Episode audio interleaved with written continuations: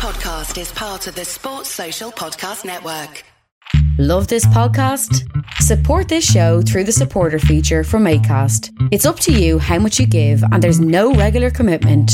Just hit the link in the show description to support now.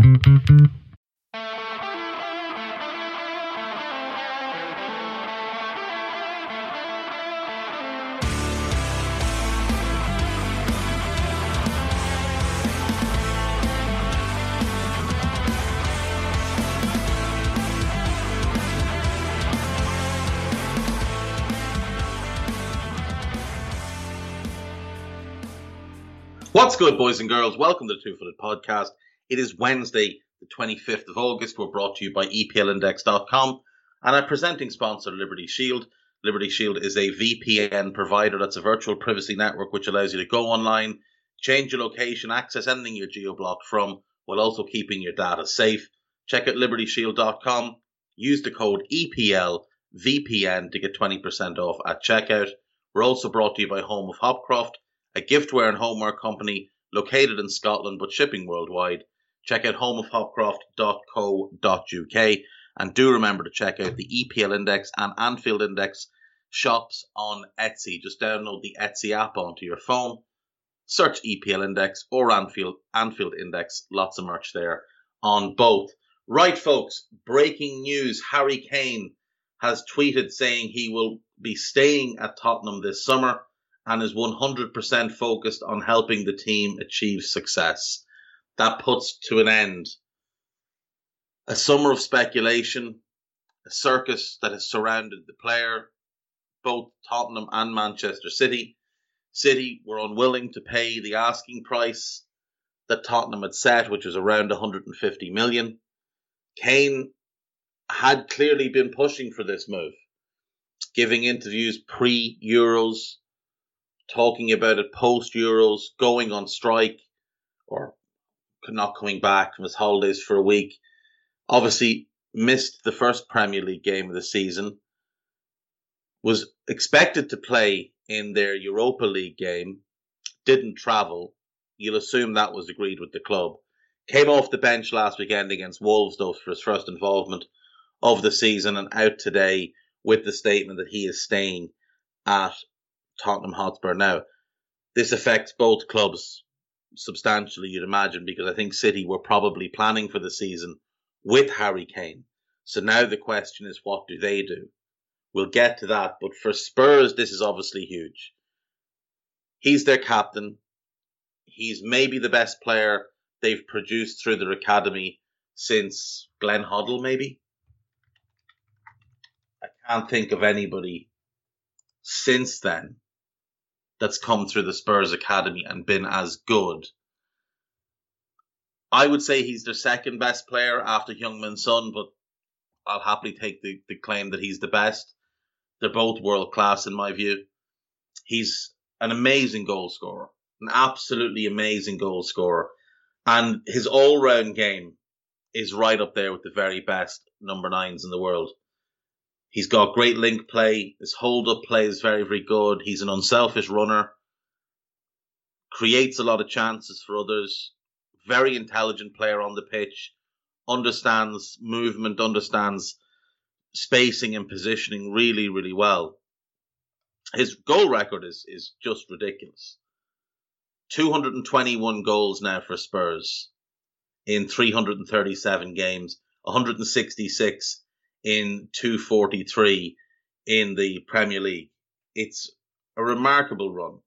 And when you consider that as a young player, Kane wasn't a massively touted prospect.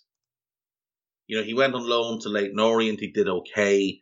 Millwall did okay. Norwich didn't go particularly well. That was his first Premier League uh, loan in 2012 13. First taste of Premier League action, really. And then he went on loan to Leicester in the Championship in 2012 13. And again, did okay, didn't do great. When he broke into the Spurs team, though, there was no stopping him. That first season, 14 15, 31 goals in 51 games. For your first full season, it was absolutely incredible. He obviously got hit with the one season wonder tag, so he followed it up with 28 and 50.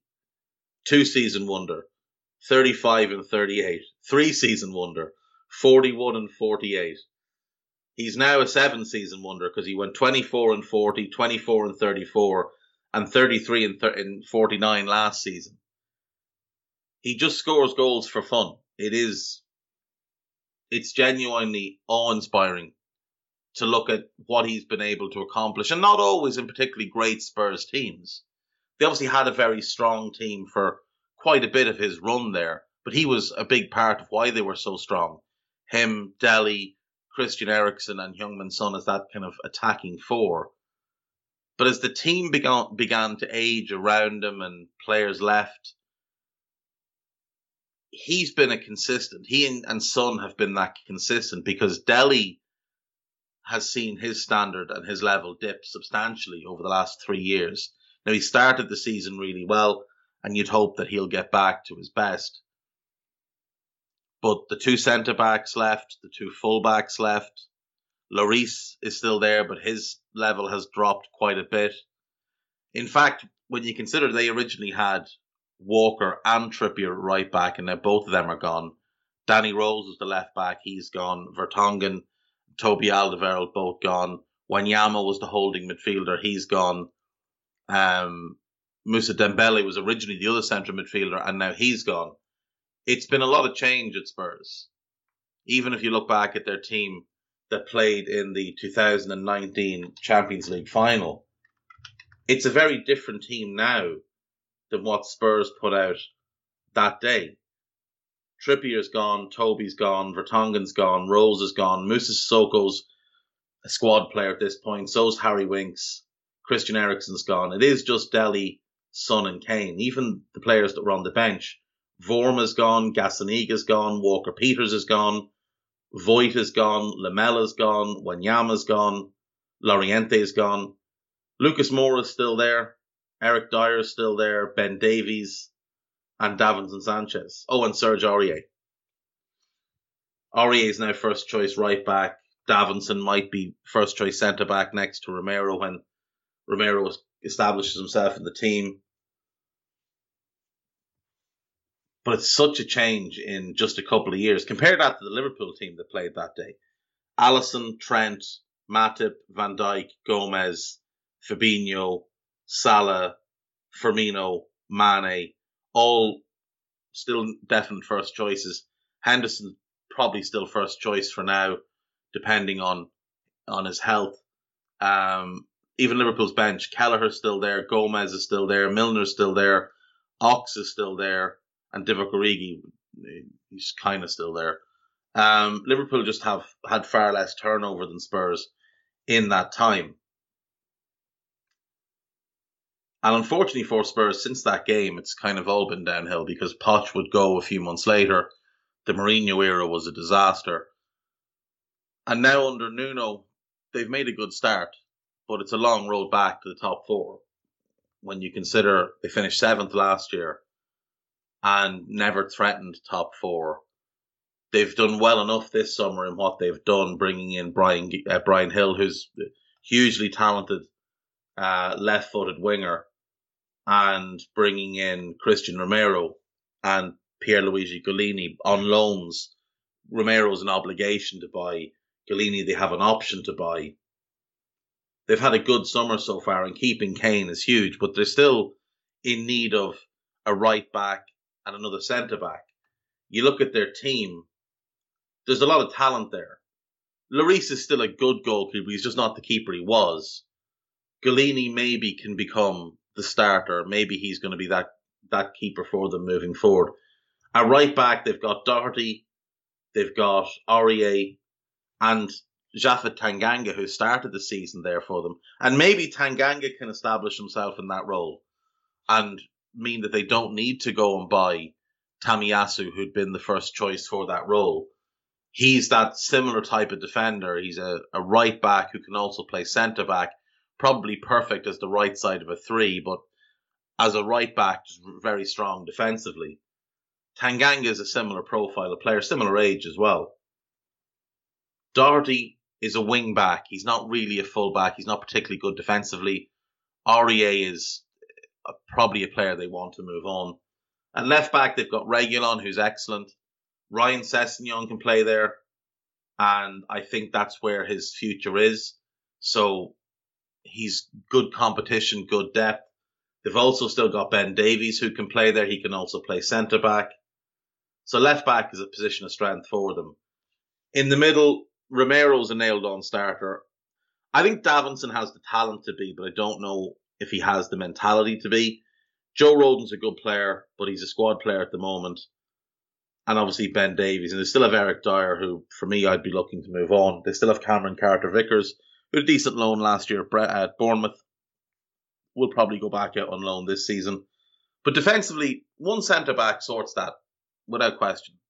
If if they want to stick with Tanganga, go Tanganga, Romero, centre back, Reguilon. That'll be very, very strong. In midfield, they've got Højbjerg, they've got Winks, and they've got Ollie Skipp, all of whom kind of perform the same role. You've got Moussa Sissoko as that sort of box to box player. He's just not very good. He's one you'd look you'd look to move on. And then you've got Giovanni Lo Celso, Tanguy and Dele Alli as kind of number eights who are more attack minded. Now, Ndombele seems to be on the outs there, which is, you know, both down to him and the club. But the club have just handled him quite poorly since he arrived. He obviously didn't get on very well with Mourinho, and it doesn't look like he's going to get on with, with Nuno. But a lot of play, a lot of players have had issues with Nuno and Mourinho in the past. Now, personally, I look at that and think any two of that three, either side of Højbjerg, is a strong midfield.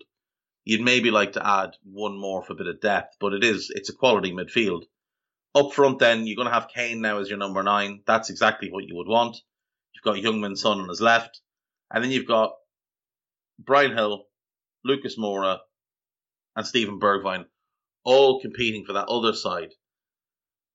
Any of them can be good on their day. Hill has the definitely the best upside, but he's also the youngest and least proven. Moura's frustrating when he's on. He's brilliant. When he's on form, he's he's absolutely brilliant. Same goes for Bergwijn. Bergwijn's probably the best in terms of off ball. Uh, his work rate's fantastic. So I don't necessarily think they need to bring in anybody in those wide areas. They've also still got Jack Clarke, who's a very talented young player, signed from Leeds a couple of years ago. Um, I think they've got four players for those two wide roles, so that's ideal. So you're looking to bring in a backup to Kane. That's basically what Spurs need to do in the next week a backup to Kane and a starting centre back. Those are the two things you need to do.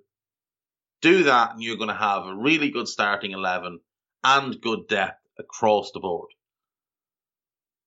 And with Kane's ability to score goals, with Son's ability to score goals, you're going to have an opportunity to battle for top four as long as that defense stays solid. But that defense won't stay solid if you're starting Eric Dier or you're starting Rodon or you're starting Davinson, you need to find a proper partner to go next to Romero.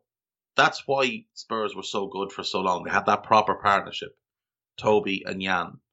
Now they need to find that partner for Romero. Who it will be, I don't know. They've been linked with Jules Koundé. Maybe they go back for him. I know Chelsea are in for him at the moment, but they don't really seem willing to pay the asking price. Uh, they were linked with Pau Torres. He wants Champions League football. I think he wants Real Madrid. He may not get that move, so maybe next summer he's more open to other things. Uh, they've been linked with Aymeric Laporte. I think he'd be a perfect fit. I think Romero and Laporte would be a great pairing. But would Laporte be interested in Spurs is another question. So they may have to look a little bit lower. It's a shame Lisandro Martinez of Ajax is not a, a little bit taller. I just think at 5'11 he might struggle a little bit playing centre back in the Premier League because Romero's not huge either. But there are centre backs out there Spurs could could target, and we'll have a look at them maybe as the window gets to a close. But great news for Spurs. Keeping Kane is huge, and as I say, they're only really two players away from having a really strong squad. That you'd and they've got a couple of players they can sell to fund some of that. I don't know how much Aurier and Sissoko would bring in, but it would be, a, you know, you might get 25 million for the pair. That would sort your Kane back up. You'd find a good striker for that money. Without doubt, you'd find a good striker for that money. someone young that can come in and uh, and play behind Kane. Maybe play with Kane if you want to play a two up top, two in midfield, and, and push Son and Bergwijn or whoever out into wide areas. Um, but I think things are more promising for Spurs now than they have been in quite a while. I mean, Nuno wasn't their first choice, but they've started really well under him in the league anyway. And they get to keep Kane now, so that's a big boost for them too. One striker who could still be on the move is Kylian Mbappe. Real Madrid are believed to have bid 137 million pounds for the PSG forward and had it turned down. PSG paid 165.7 million for him in 2017, and Monaco have a 20% sell-on clause, and not 20% of the profit, 20% of whatever they get. So PSG are looking at a loss regardless. They are in a situation where he's got one year left on his deal. He wants to leave. They don't want him to leave, but they don't really want him to leave on a free transfer next summer either. Now they've obviously just brought in Messi. They've given Neymar the new contract. They're sort of locked into those two. And I would have thought Mbappe might have had an interest in playing with them for at least a year or two, but it seems like he doesn't. He wants to go somewhere else. He seemingly wants to go to Real Madrid. Madrid definitely want him. They're desperate to get him, but they, I think, would prefer to get him next summer.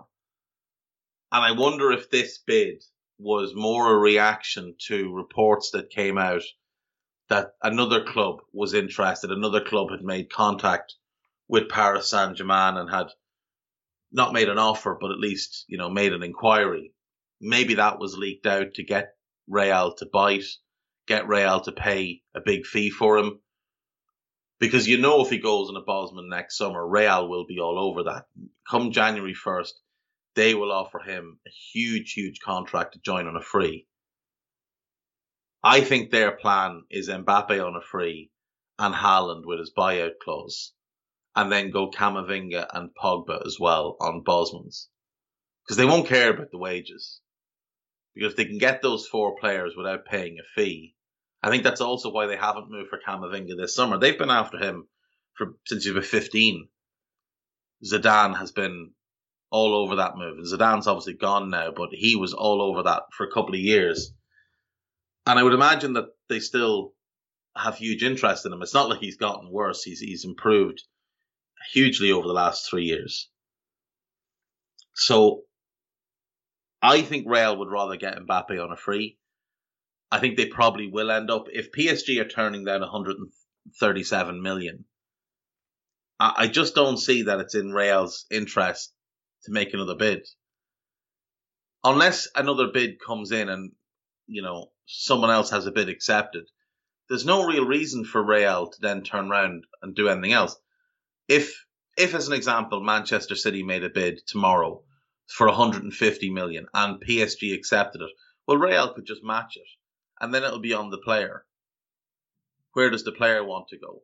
Now, I think there's a reason Mbappe's name has never come up linked with City. I don't think PSG would do business with City because the rivalry between the ownerships and the, the countries they represent. But you know, let's let's say it's Manchester United then for more realistic option. If they offered 150 million and Real matched it, and Mbappe had to choose between the two, he'd go to Real. But that's the only situation in which Real would have to pay for him. Otherwise, I think they just hold off and get him next summer on a free. He plays out the year. PSG will hope he wins the Champions League with them and then the you know the signings of Messi, the re-signing of Neymar, all of that becomes worthwhile. Um, Cristiano Ronaldo's name is obviously doing the link now as well, so he's been ma- mentioned as a potential replacement at PSG. He's also been linked to Man City in the last few days. They're obviously now going to be in the market for somebody else, given that Kane has slipped through their fingers. And I'll be interested to see where City go with this. Do they hold off a year and go for Kane again next summer, knowing they'll get him cheaper, 29 less time in his contract, and maybe maybe that's what Spurs have done here is they've said to Kane, look, you're staying this summer, but next summer you're going for this price, a hundred million. Maybe it's a hundred million. Um, and maybe Kane's holding off for that. Now the issue with Kane is that that move might not be available next summer. I think Man United would want him next summer. I don't know if Man City will. At that age, that fee, especially if they go somewhere this summer and get somebody else. Seems like it's going to be an interesting end to the transfer window, though, because City now need a striker. We know Liverpool need to do things. Chelsea want a centre back, maybe a midfielder as well. Um, United would like a midfielder. They'd like a full back. Spurs need that centre back and a backup striker. There's there's quite a few moving parts for the big clubs. Um, Arsenal are still looking to get a couple more deals done. I think Leicester want that right winger. So, you know, West Ham have players they want to bring in. You look up and down the league, there's, I think there's going to be some movement in the next week. Uh, one player who won't be on the move is Andy Robertson, new five year deal for Liverpool.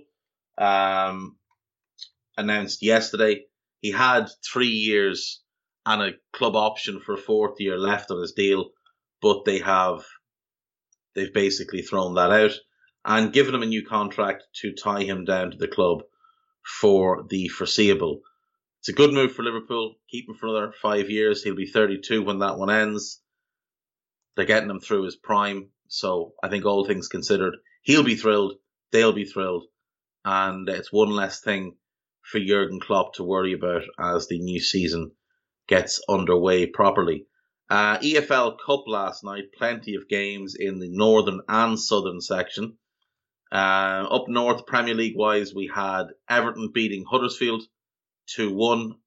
Alex Iwobi and Andros Townsend with the goals. Wolves beat Nottingham Forest 4 0. Uh, Romain Saïss, Daniel Podence, uh, Francisco Trincao, and Morgan Gibbs White with the goal. First win of the season for Wolves. Confidence booster. Glad to see all the shots finally result in a few goals because they'd taken like 43 shots or something in the first two games and hadn't scored and had a, an abysmal amount, only nine on target. So good to see the hard work paying off. Uh, Leeds three, uh, Crewe Alexander nil, Alexandra I should say nil. Really tight game up until 79. Calvin Phillips gets the goal, and then Jack Harrison gets two to send Leeds through. Villa six, Barrow nil. Cameron Archer, young player just out of the Villa Academy, with a hat trick. Anwar El Ghazi with two, one a penalty that he took as a Panenka, and um, Guilbert, who's had some bad injury luck at Villa, the French right back, he gets the he got the fifth, but he got the sixth goal. Um, so yeah, all things considered, very promising for Villa last night, especially getting the hat trick from Cameron Archer, um, who's they, have got big big hopes for. Uh, Newcastle will play Burnley tonight in the northern section. In the southern section, Brentford beat Forest Green Rovers 3 1. They had been 1 0 down, but Wissa, with his first goal for the club, uh, Mbeumo and Forss getting the goals to send them through. Norwich hammered Bournemouth 6 0. Tzolis, the young Greek winger, they brought in two goals, two assists. Uh, Kenny McLean with a goal, Lukas Rupp with a goal, and Josh Sargent with his first two goals for the club as well. So very promising for the two young players they brought in. Spent good money on both of them in the summer as well, over 10 million on both Sargent and Tzolis. Two good players, two bright futures. Um, speaking of bright futures, Brighton and Hove Albion 2 0 winners over Cardiff.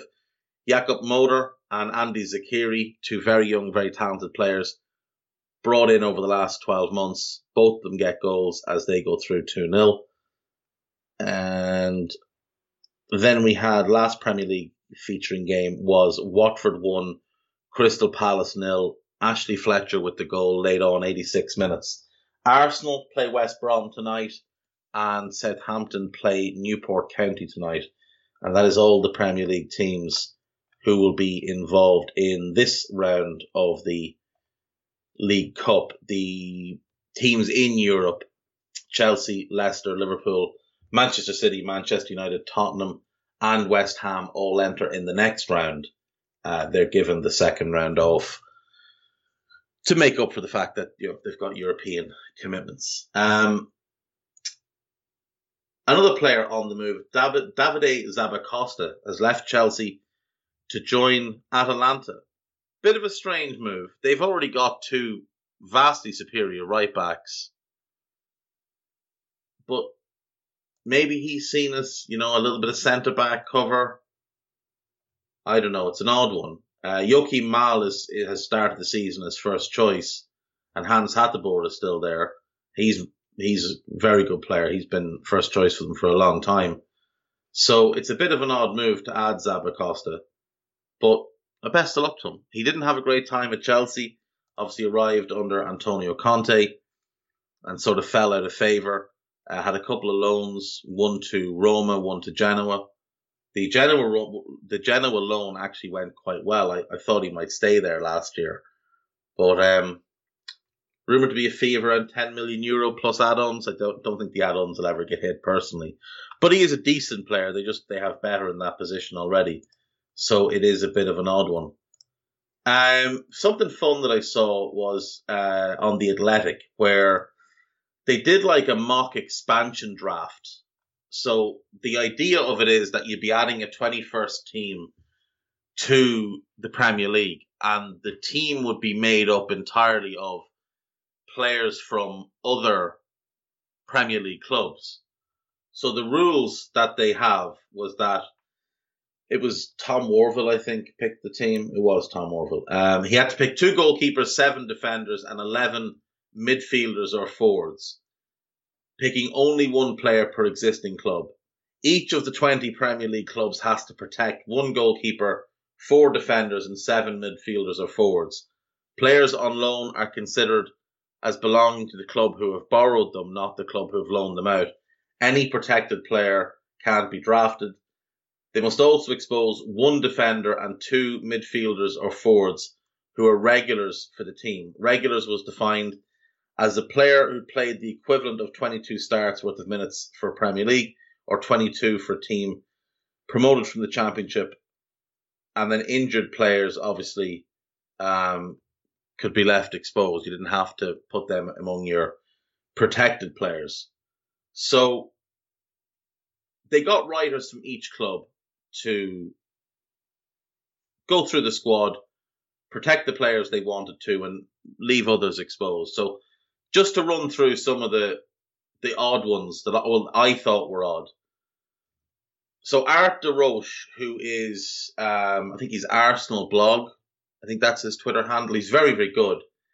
Uh, he protected Calum Chambers, which I thought was an odd decision.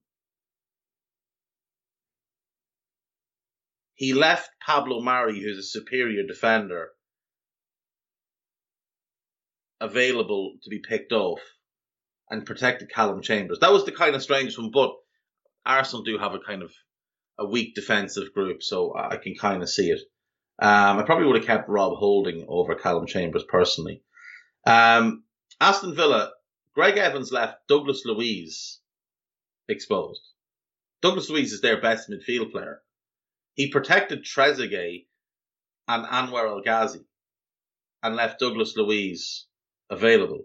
He also protected Ashley Young and left Matty Cash protected. So, or Matty Cash unprotected, I should say. Um, really, really strange decisions there. Really strange decisions there. Also left Jacob Ramsey unprotected, who's going to be a huge part of the future.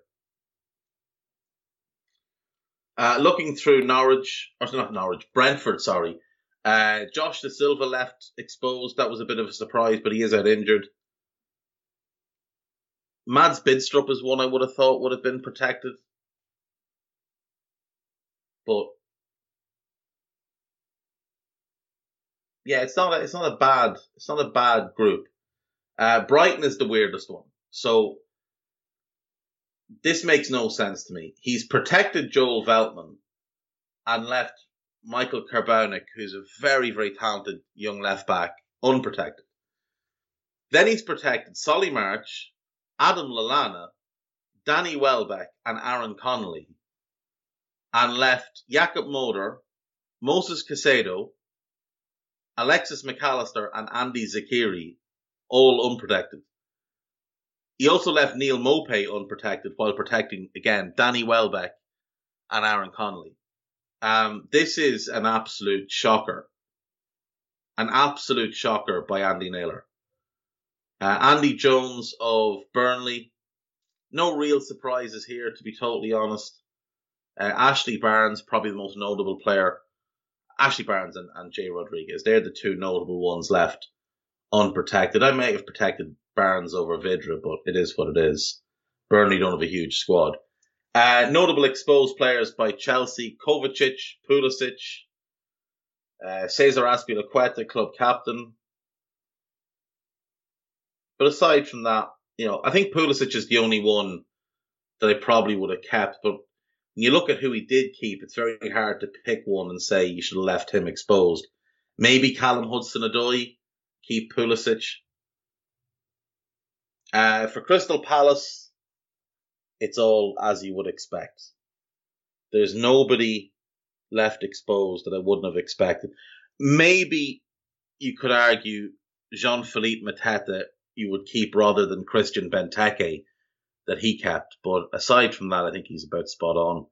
Uh, Greg O'Keeffe for Everton. He kept Pickford, Godfrey, Keane, Digne, Coleman, Doucouré, Allan, James, Demarai Gray, Andros Townsend, Dominic Calvert-Lewin and Richarlison. He left Yerry Mina, Andre Gomes, and Alex Iwobi um, unprotected. He also left Moise Kean unprotected. I don't know why he protected James Rodriguez. I really don't. Uh, it's quite clear he's got no future at the club. And also to protect Seamus Coleman at 34 or whatever age he is, um, that's a bizarre decision. And leave Mason Holgate, who's probably the best defender at the club. That's a strange one. Um, Jack Harrison is the most notable one at Leeds. Jack Harrison and Robin Koch. Now, personally, I wouldn't have. I wouldn't have left um, Jack Harrison. Like he's definitely better than Tyler Roberts. There's no question he's better than Tyler Roberts. He did also leave Liam Cooper, but I, I would as well. Uh, but I also would have left Luke Ayling exposed and and taken Robin Koch. I would have kept Harrison and Koch protected. Um, Leicester City, Wesley Fofana, bizarrely, while Ryan Bertrand is protected, who's not even going to be first choice left back. James Justin, Timothy Castagne, Boubakary Soumaré. Uh, Rob Tanner has had himself a bit of a a bit of a moment here with some bizarre picks. I have gone for Leicester's big guns. Like, I'm not being funny. You've made a mess of this, son. Uh, Caoimhe O'Neill picked on behalf of Liverpool. She kept Alisson, Konate, Virgil, Robertson and Trent, Fabinho, Curtis Jones, Thiago, Jota, Sadio Mane, Harvey Elliott, and Mohamed Salah. Uh, exposed regulars, Jordan Henderson, Roberto Firmino, and Nat Phillips. But I mean, that's a that's a cheeky one. And then other notable unprotected players: Joe Gomez, Joel Matip, uh, Naby Keita. Personally, I wouldn't have protected Curtis Jones. I would have protected Naby Keita, but I, I agree with the rest of what she did. She had to leave Matip and Gomez exposed to keep um, Konate, so that's absolutely fair, and it makes sense to leave Henderson exposed. 31 injury prone, clearly in regression. Makes a lot of sense. Uh, Man City, Ferran Torres, Gabriel Jesus, Aymeric Laporte, Rodri, all left exposed. But with their squad, it is going to be really, really hard. Uh, Manchester United, notable exposed players Victor Lindelof, Anthony Martial, David De Gea, Eric Bailly, Alex Telles, Donny Van de Beek, Amad Diallo.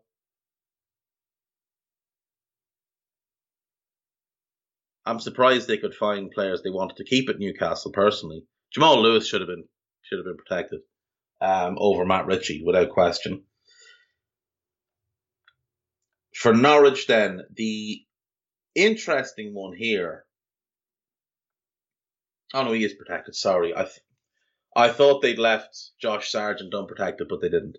Uh, Norwich is about right. Norwich is he's he's done about right, but it, it's small squad lacking quality. Uh, for Southampton, Oriol Romeo unprotected is a bit of a strange one, considering he is a he's a starter. He's also cheated and he's protected five defenders by counting Livramento as a as a mid as a midfielder, which he's not. Um, Diallo should have been protected. But yeah, other other than Diallo and Romeo, like I wouldn't be protecting Theo Walcott, for example. It's not very good. Uh, Spurs, Aurier, Sissoko, and Moura are the exposed regulars. Davinson, Tanganga. It's hard to really argue with any of the ones he did protect, other than Eric Dier, who's dreadful. I, I protect Davinson or Tanganga over hi, over him, but all the rest are fine. I'm not going to argue with the Watford ones because their squad's a bit of a hodgepodge. For West Ham, Pablo Fornals should have been protected over Conor Coventry, and Said Benrahma should have been protected over Mark Noble. There's absolutely no logic in protecting Mark Noble. That is a just ridiculous decision to keep Conor Coventry and Mark Noble over Fornals and Benrahma. He says Connor Conor Coventry looks set to feature in Moyes' plans this season and is deserving of his place among the protected. Looks set to feature in what role? He's not going to be a starter because Benrahma and Fornals are. Most important, this team needs leadership, and I've hung on to Mr. West Ham himself in Mark Noble. Absolute dreck. Nonsense. Uh, Wolves, he's, he's kept Jose Sa. He didn't really have much choice, but I'd have left him exposed. Um, I probably would have left Conor Coady exposed as well because I would have preferred to keep Leander Dendoncker, who's a vastly superior player. Uh, not sure I would have keep, keep kept Morgan Gibbs White, I should say. Um, again, just a you know young player who hasn't really shown anything as of as of yet. I definitely would have kept Max Kilman over Coady. And that's basically it. So the team that um, the team that Mr. Worville selected, he went with Alphonse Areola as the goalkeeper. He was left unprotected by that strange fella who did the West Ham one. And I didn't even notice he was there. Imagine leaving the best goalkeeper at your club unprotected. Jesus. Anyway, uh, he went with him. He picked Serge, Serge Aurier from Spurs. Um, bit of a strange one. Tanganga would have been a much better pickup. Um, he kept James, got James Justin from Leicester. Absolutely no brainer. He got Jamal Lewis from Newcastle. Again, no brainer. So, you know, you've got Justin and Lewis as your fullbacks, uh, Luton boys. He picked Aymeric Laporte and Yerry Mina as a starting centre backs. Um, I think he could have done a bit better than Mina, but he is decent. Uh, Mads Sorensen and Jack Stephens as the backup centre backs. He's also got Jack Butland as his backup goalkeepers. Backup goalkeeper. He went with Leander Dendoncker and Imran Louza from Watford as his holding midfielders, and then Jordan Henderson and Billy Gilmour as his kind of more playmaking midfielders, I suppose. Then he went with Alexis Mac Allister, Christian Pulisic, and Anthony Martial as his attacking midfielders and wingers, with Jack Harrison and Bertrand Traore as his um, backups there. And then he went Lacazette and Barnes up front. Now, personally, I, I would have taken Douglas Luiz over Bertrand Traore, uh, largely because he's a much better player. And he's also a better holding midfielder than Leander Dendoncker. Now, I don't mind Dendoncker at all, and I quite happily have him, but Douglas Luiz should be in that group, no question. Um, you can find a different winger from a different club to play as a backup. All things considered, it's not a bad team. It really isn't a bad team, and it's a fun exercise. It's just interesting to see how journalists view some players. Like for me, I'm surprised that Caoimhe O'Neill left Jordan Henderson off. I would personally, but I didn't think she'd be allowed because you know the club likes to send their emails.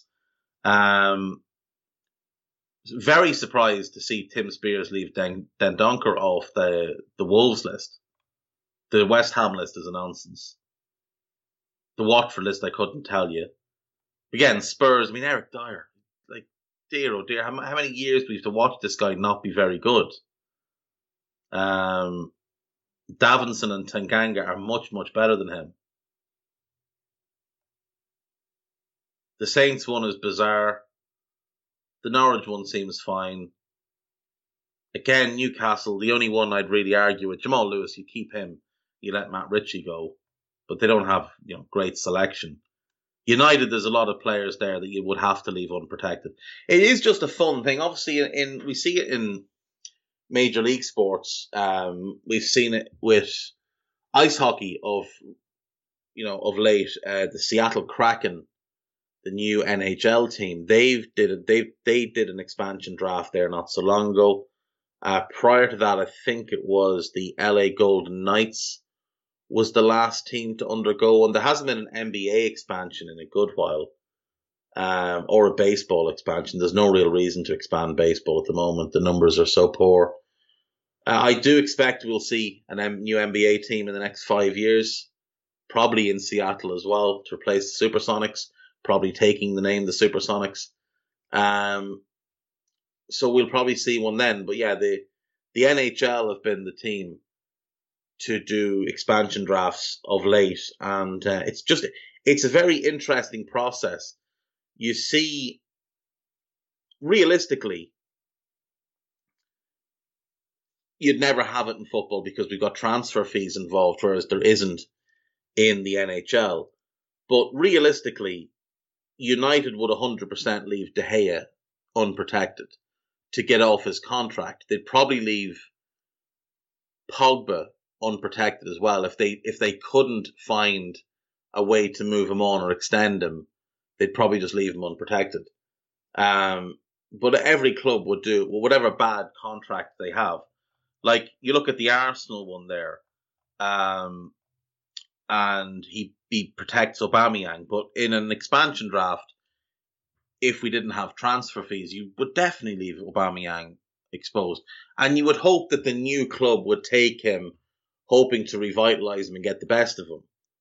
Um, the expansion drafts, I don't, I don't really follow ice hockey at all. I enjoy watching it, but I, I couldn't tell you any of the rules or what's actually going on, other than it's a bunch of big fellas with beards and no teeth knocking lumps out of each other. And it reminds me a bit of like a poor version of hurling.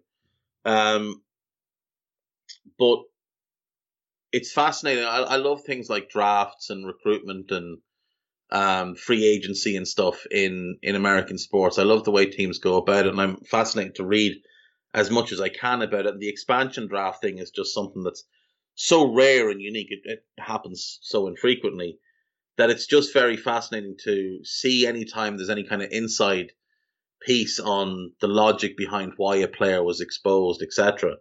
Um, that it's interesting to me. It may not be to you, and I may have just bored you all to tears for the last ten or fifteen minutes. If so, I, I do apologise. Uh, last bit of news before we go: the Premier League and La Liga have blocked international players from travelling to red list countries and are refusing to release them. So um, Liverpool were concerned about losing four players: Alisson, Roberto Firmino, and Fami- uh, and Roberto Firmino, Fabinho, and Mo Salah. Tottenham, Everton, Brighton, Villa, Arsenal, Crystal Palace, Leicester, and Brentford were also in danger of being without three each. Newcastle were set to lose Miguel Almiron. Uh, United, Edison, Edinson Cavani. So it is interesting to see the Premier League clubs come together and be strong about this and refuse to release their players. Uh, reluctant but unanimous was how the Premier League described the decision. So, yeah, it's um, it's good to see the player, the, the clubs taking ownership of their players and saying, no, we're not going to let you take our players away at this stupid time anyway and cause them to miss extra games when they come back because they have to quarantine because you're playing in some country where really you shouldn't be playing at the moment. I don't think international football should be going on anyway, but um, it certainly shouldn't be going on at this point of the season. Like we're three games in, we're two games in, we will be three games in. Why is there a break? Let the season get a bit, bit of momentum up. Um, but international football at this point is, is stupid anyway. Um, we'll wrap up with the gossip and get done for the day. Paris Saint Germain may target Everton and Brazil forward Richarlison as the player to replace French striker Kylian Mbappe. Replacing Mbappe with Richarlison. This can't be a real thing. It just can't be a real thing. Now it's from Eurosport. So I don't really know what to make of that. Replacing Mbappe with Richarlison. How many goals does Richarlison score a year? It's not many. Uh, now, what I will say about Richarlison is I think he is a bit miscast at, at Everton. I think he needs to play up front. Uh, so he's been at Everton now four years. To be fair, 14, 15, and 13 is not it's not dreadful. Back to back 13s in the league, and then seven last season was disappointing. But he you know, he went off the boil when he when he tried to break Thiago's leg. Um, I do like Richarlison, and I do think he's a, a very good player. I think he needs to play through the middle. Um, I actually think he'd be a good fit at Liverpool as a Firmino replacement, but it is what it is. Um, and I love how much needle he has, except when he's thrown himself into tackles. But but to replace Mbappe with Richarlison would be very strange. Uh, Juventus and Portugal forward Cristiano Ronaldo will push for a move to Manchester City during the final week of the transfer window with the former Manchester United uh, striker not keen on seeing out the final year of his contract with the Italians. Juve want him gone anyway. Uh, Ronaldo has discussed the move with City's Portuguese contingent Bernardo Silva, Ruben Dias, and João Cancelo. Uh, attacking midfielder Silva or Aymeric Laporte may be included as part of a swap deal. Um, I think if I was Juve, I'd happily do Bernardo Silva for Cristiano at this point. I think I'd very happily do that. They don't really need. Le- I suppose they did let Demiral go, so they could bring in Laporte and go De Ligt and Laporte as the starters. Then you've got Bonucci and you've you've got Chiellini to bring in as and when you need them. Um, but I think I'd I think I'd take Bernardo. Uh, Manchester United are in pole position to sign Erling Haaland next summer. Uh, no, they're not. Absolutely, in no way is that true. Uh, Chelsea could face competition from Manchester United if they step up their efforts to sign Saul Niguez on loan. Uh, that's some of the spoofer with the catchphrase. It's the only person reporting any of this nonsense. Atletico Madrid have lined up 29 year old Spain midfielder Pablo Sarabia if Saul leaves. Pablo Sarabia is not a midfield player, he's an attacker. So in no way would he be a replacement for Saul, who's currently playing left back for Atletico Madrid.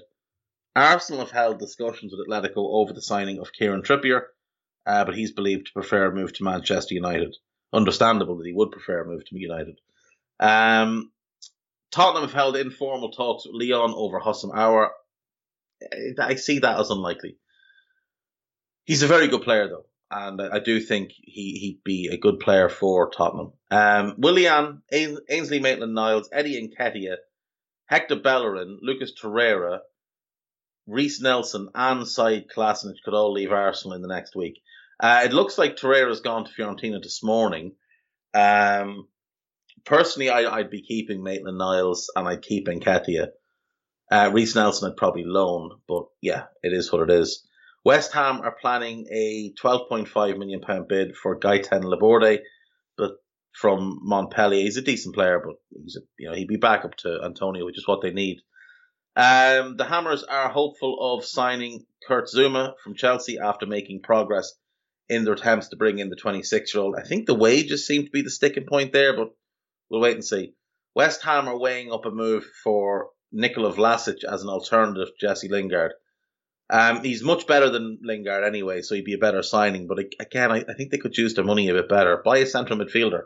You've only got two. You definitely need another one. You've got five who can play in the line behind the striker.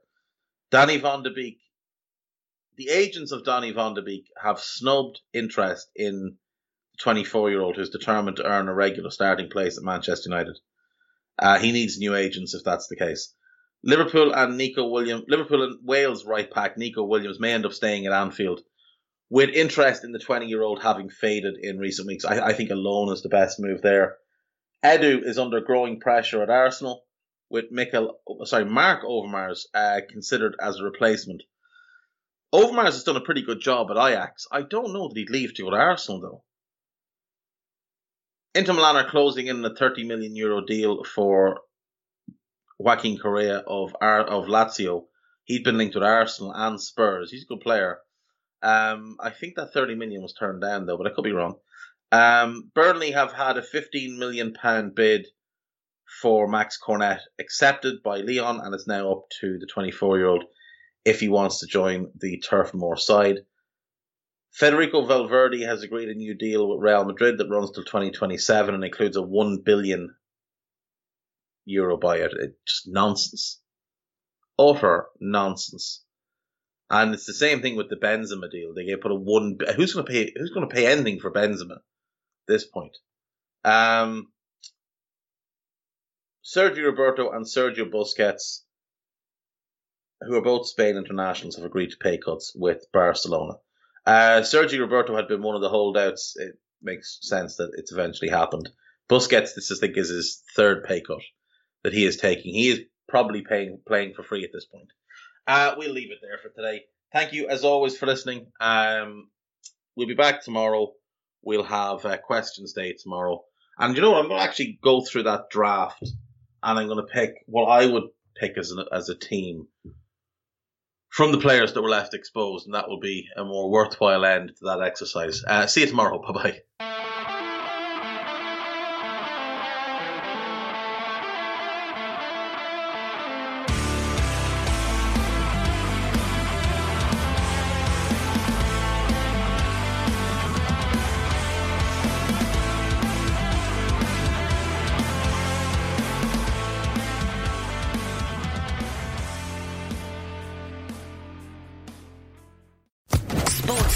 Podcast Network.